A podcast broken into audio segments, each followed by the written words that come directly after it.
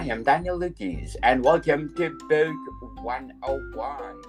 Book 101 is all about the books that I read for the last 40 years. And today, I have my special guest. He's the founder and CEO of Helical, and of course, an author to no other than Mr. Michael Barry.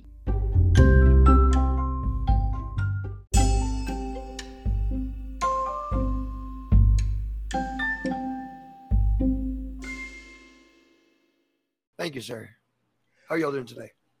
I'm fabulous like you, Mr. Barry, and welcome to Book One One. And can you please introduce yourself? Uh, yes, uh, my name is Michael Barry. I'm founder of Helical, which is a company. It's a not-for-profit, and a writer of the well, co-writer, I guess you could say, of the book Natural Philosophy. Mr. Barry, what age did you realize that you're good in writing?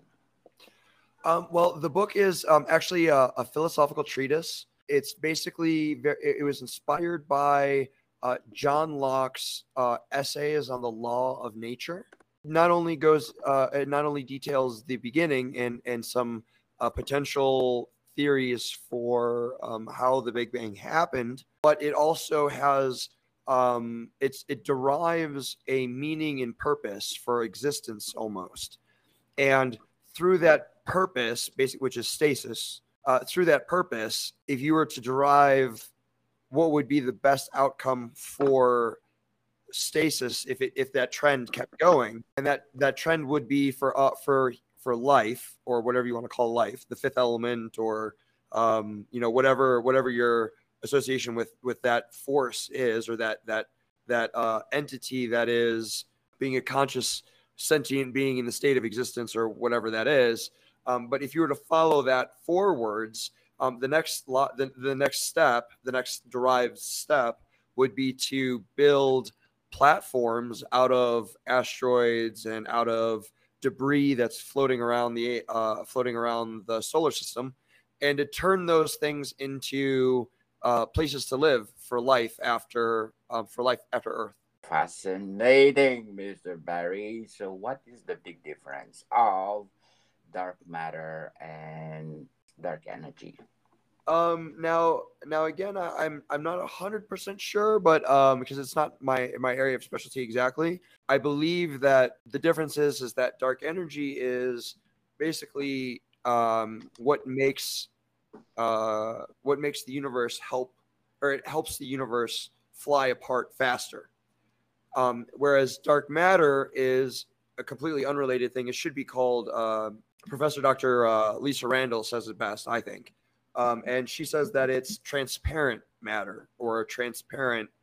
So if you think of it more like something that doesn't interact with the electromagnetic spectrum or like with light or with like, you know, anything along those those those wavelengths, um, then what you have is you have this matter that you can't really see that doesn't really interact. And so when you call it dark, it's very like, or when people, just human beings, uh, use the nomenclature of dark energy or dark matter, um, it, it's sort of misleading a little bit because it's not really dark necessarily. It's more like transparent. And the difference between the two is is that now now if you if you derive more from our theory, um, what you'll find is, for example, uh, dark matter is possible to be coming out of the accretion disks around a black hole.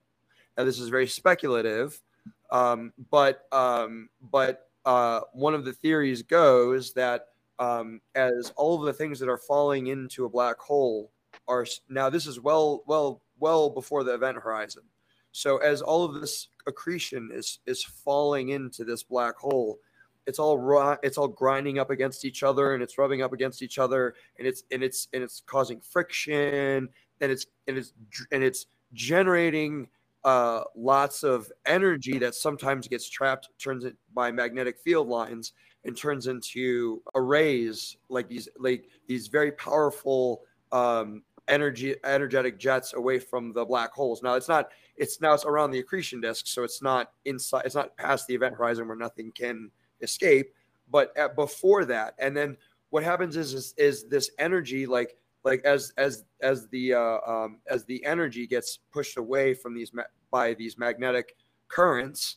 Um, uh, one of our hypotheses is that um, dark matter could be generated in those conditions because those conditions are very similar to things like particle accelerators. Very well said. Uh, Mr. Barry, who are your favorite authors that influence you in your writing? You know, actually, uh, if if if I may, I will. Um, uh, I'd like to make a a uh, a throwback to uh, my acknowledgement section um, because I think everything that, uh, that everyone that I needed to thank, you know, including Dr. Sean Carroll, um, you know, Dr. Brian Greene, Dr. Michio Kaku, Dr. Juan Manuel um, Dr. Noam Chomsky, Dr. Sabine Hossenfelder, Dr. John Preskill, Dr. Matt O'Dowd, Dr. Roger Penrose is huge. His work is is we um, we ind- we we were actually independently able to um, derive um, our own version of um, of a cyclical. Well, it's not really. It's a helical universe rather than a cyclical one. Um, and the difference is that um, it would return to the point where it started, except everything is moving uh, according to relativity. And since everything is moving according to relativity or whatever, that if it were to arrive at its point of origin, it would actually still be in a different spot. And so, um, so one of our conjectures is we're mapping um, the construct of time as a helical shape rather than a circle.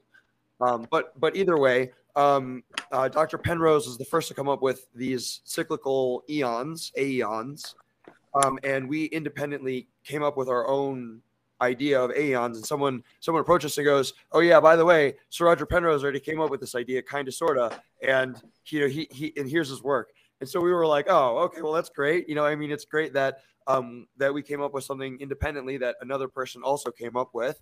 Um, but we give credit to we we defer we defer credit to because he he came up with it way this was like in the 30s or the 40s, so um, it was way way way way before uh, way before we were able to get on the scene. So um, uh, so it's not nearly as not nearly as impressive, but um, um, as his. But um, uh, uh, but yeah, Dr. Brian Keating, uh, of course.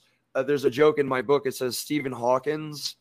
Um, and uh, it's just Brian Keating joke, um, and uh, that's that's just due to the fact that uh, Professor Stephen Hawking really liked humor, and uh, one of the ways that I I mean I was he was very uh, he was very important to my work and to the work of people like Dr. Neil Turok um, and um, you know some of these other um, some of these other people who've contributed very very very largely to um, the field of you know cosmology and quantum physics and all these other things. Quantum cosmology, for example, for Professor Dr. Stephen Hawking.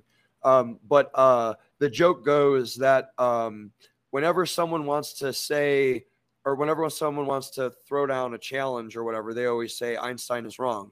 You know, you never hear people say Stephen Hawking is wrong, or um, or and he said Stephen Hawkins because he was joking that if if you were if you were to say Stephen Hawking was wrong, you obviously wouldn't be as well aware of his work to be not properly giving, to not properly using his name. Um, and that if you are familiar enough with his work that you could see if he was wrong or not, you probably would be more well aware of his work than not. Um, so the joke goes that um, uh, we call him we, we we call Professor Dr. Stephen Hawkins, um, and uh, you know I mean there's there's a whole bunch of other people um, uh, like you know, some of my high school teachers are in there that I'm very grateful to. Some of my mentors are in there that I'm grateful to, um, and all that other stuff. So, um, uh, so yeah, so um, and of course, a shout out to the rest of the team that I work with. Um, uh, my my wife is um, part of that team. Uh, there's there's a bunch of people who you know who help make um, the operation continue to run and helped my ability to write this book, and so I'm grateful to them for that as well.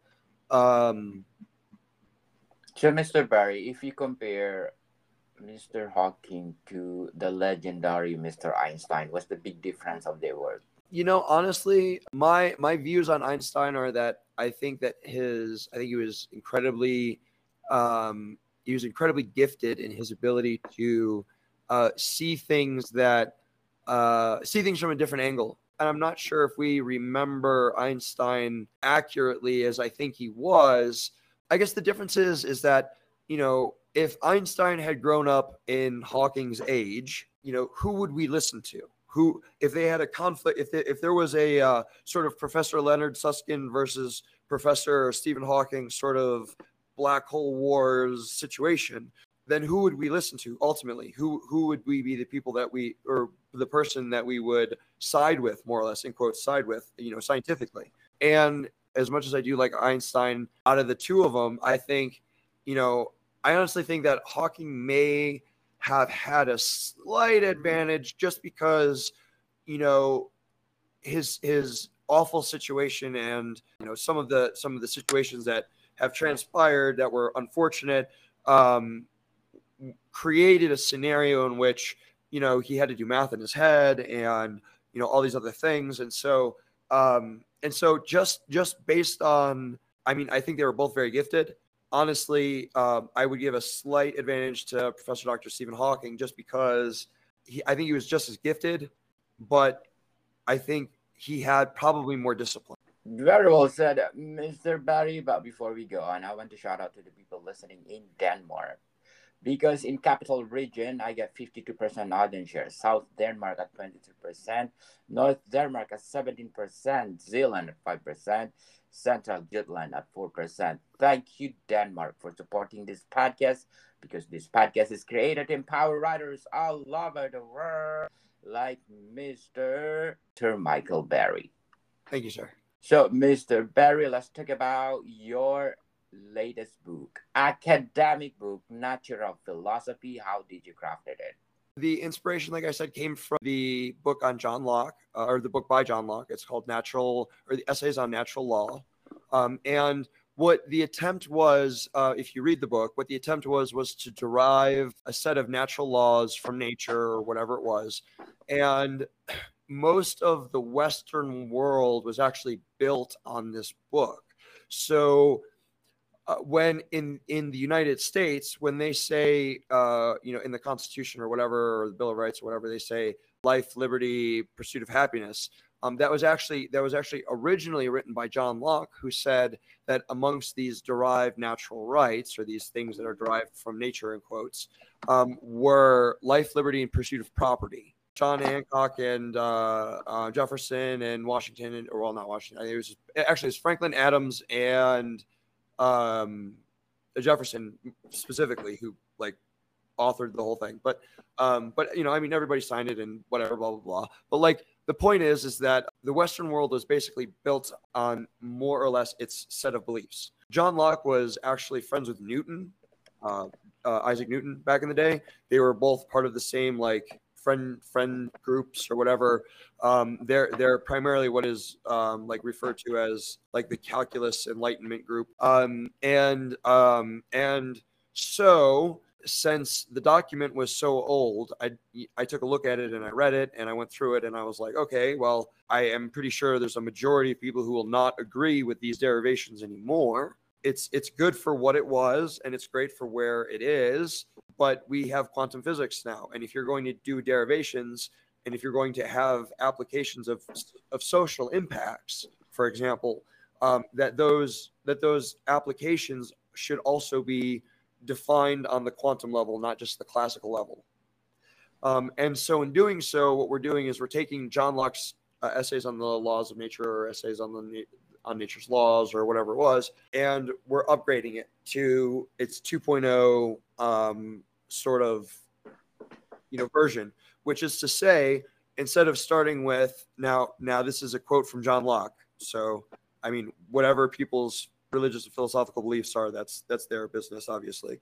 Um, but John Locke personally was a Christian, and so obviously you can see that those traces of um, you know Christianity that exists in the Western world, you know, in Europe and the United States and elsewhere. And a lot of that has to do with John Locke and and and his derivation. And what it starts with is God created man, man create or God created man, man be, was given domain over the land or whatever, and tries to use biblical verses to go in and justify. Okay, yeah, here's here's justification number one. Here's justification number two. Here's justification number three, and it and it's a very short treatise, but it reads like a uh, like a proof almost, but like a like a metaphysical proof. Um, and so as I was going through and I was reading, and I was like, all right, well, this has got to be updated. Um, you know, we have we have an entirely new set of mechanics that's involved. So we should really be looking at this situation in in a uh, in a new light. Um, and so what I did was is instead of starting with God created man, who created who was given domain over the land, I started with here's a universe. Here's an here's an empty universe with a Hilbert space and a de Sitter space. And inside of that Hilbert de Sitter space comes negative vacuum energy. And from that negative vacuum energy comes random energy fluctuations, which turn into black holes. Those black holes merge until they become NAREI black holes, which are black holes which are so large that they break the laws of current physics. Um, and they get into the NAREI black hole spectrum, so you just you just have to keep having these negative energy fluctuations. They keep building and building and building. Eventually, they collapse into a black hole because it's a very simple structure, and then those black holes all merge together. Then, after all those black holes merge all together, um, we're we are aware that the majority of uh, oh, like so, for example, uh, Professor Dr. Neil Turok um, has a great new model that came out after after my book came. Well, I mean, his model didn't come out after my book came out. His book came out simultaneously when our book came out and when I saw his model, I was like, wow, that fits in with our model very well. Um, and that is Professor Dr. Neil Turok believes that before the Big Bang was a asymmetric universe that was left-handed chiral instead of light right-handed chiral. And that left-handed universe was left left-handed matter, or so is antimatter um, in its in its counter configuration, whatever. Then it all collapsed into a singularity, and then that singularity uh, expanded. So, um, so then that's important because it explains the three generations of particles. And and before that doesn't mean that there was a Professor Dr. Neil Turok in the universe before, um, an anti Dr. Neil Turok, but um, uh, but there was a universe and there was a set of laws of physics. And and one of our one of the things that we're that we conjecture is one of the reasons that the universe is so unique, why it doesn't just look like a random assorted box. You know, like like they'll always use that as a model. They'll say, um, if you put gas in a box, it'll distribute evenly, and that's what you would expect from the universe. The problem is, is you have the Higgs mechanism. The Higgs mechanism uh, happened, which which may not be fundamental. So, if Professor Dr. Neil Turok is right, then the Higgs mechanism is not fundamental, which means that the things that had to happen for the Higgs mechanism to happen had to be unique, sort of. And so that makes our, our universe in some way unique um, compared to any other universe that would have been before or any other universe that will come after, according to our model. The natural philosophy what behind your debut academic book. So, going in line with that, um, our derivation was from the beginning of the universe rather than saying God created man. We said um, the universe was created from natural from negative energy density, which caused a which caused a big bang. The big bang happened. Um, all the energy settled. Um, this this notion of stasis and intent is very important. Um, so intent forms, which you see even in hydrogen atoms, you see intent based on on if you add energy to the system. So if you take a hydrogen atom and you um, you know, throw ultraviolet energy at it or something, you add energy to the system, it'll actually change the frequency at which the hydrogen atom vibrates in order to conserve energy. So it's not intelligently going, oh, wow, this is not pleasant. I'm going to change my frequency to, um, you know, to this lower frequency or this higher frequency in order to maintain energy.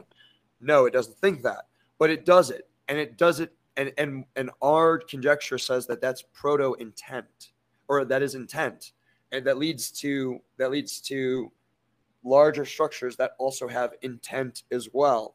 Um, and that is intent towards stasis which we define as differential geometry of energy in the environment into a system of critical points defined by entanglement structure. Is there a follow-up for this book mr barry? Um, you know, I, that is a really good question. Um, and to answer, sorry, to answer your first question, um, so from that derivation, um, we felt it was appropriate um, that since Locke was friends with Newton, now one of uh, Principia Mathematica's original name is um, uh, is natural uh, philosophy naturalis, um, and that book. Uh, and since we what what we're trying to do is we're trying to revive this notion of natural philosophy as a rigorous science because for natural philosophy like before the, the 18 or like it would be like late 1800s sort of when darwin was around um, natural philosophy existed but it was a deplorable state of affairs it was very unrigorous very like racist, very like not pleasant. Um, and so they basically shut natural philosophy down. And what our goal was was to say, okay, let's bring natural philosophy back. Let's bring philosophy of science back. Let's bring back um, the nature of not just studying the universe, but actually studying the wisdom of the natural world.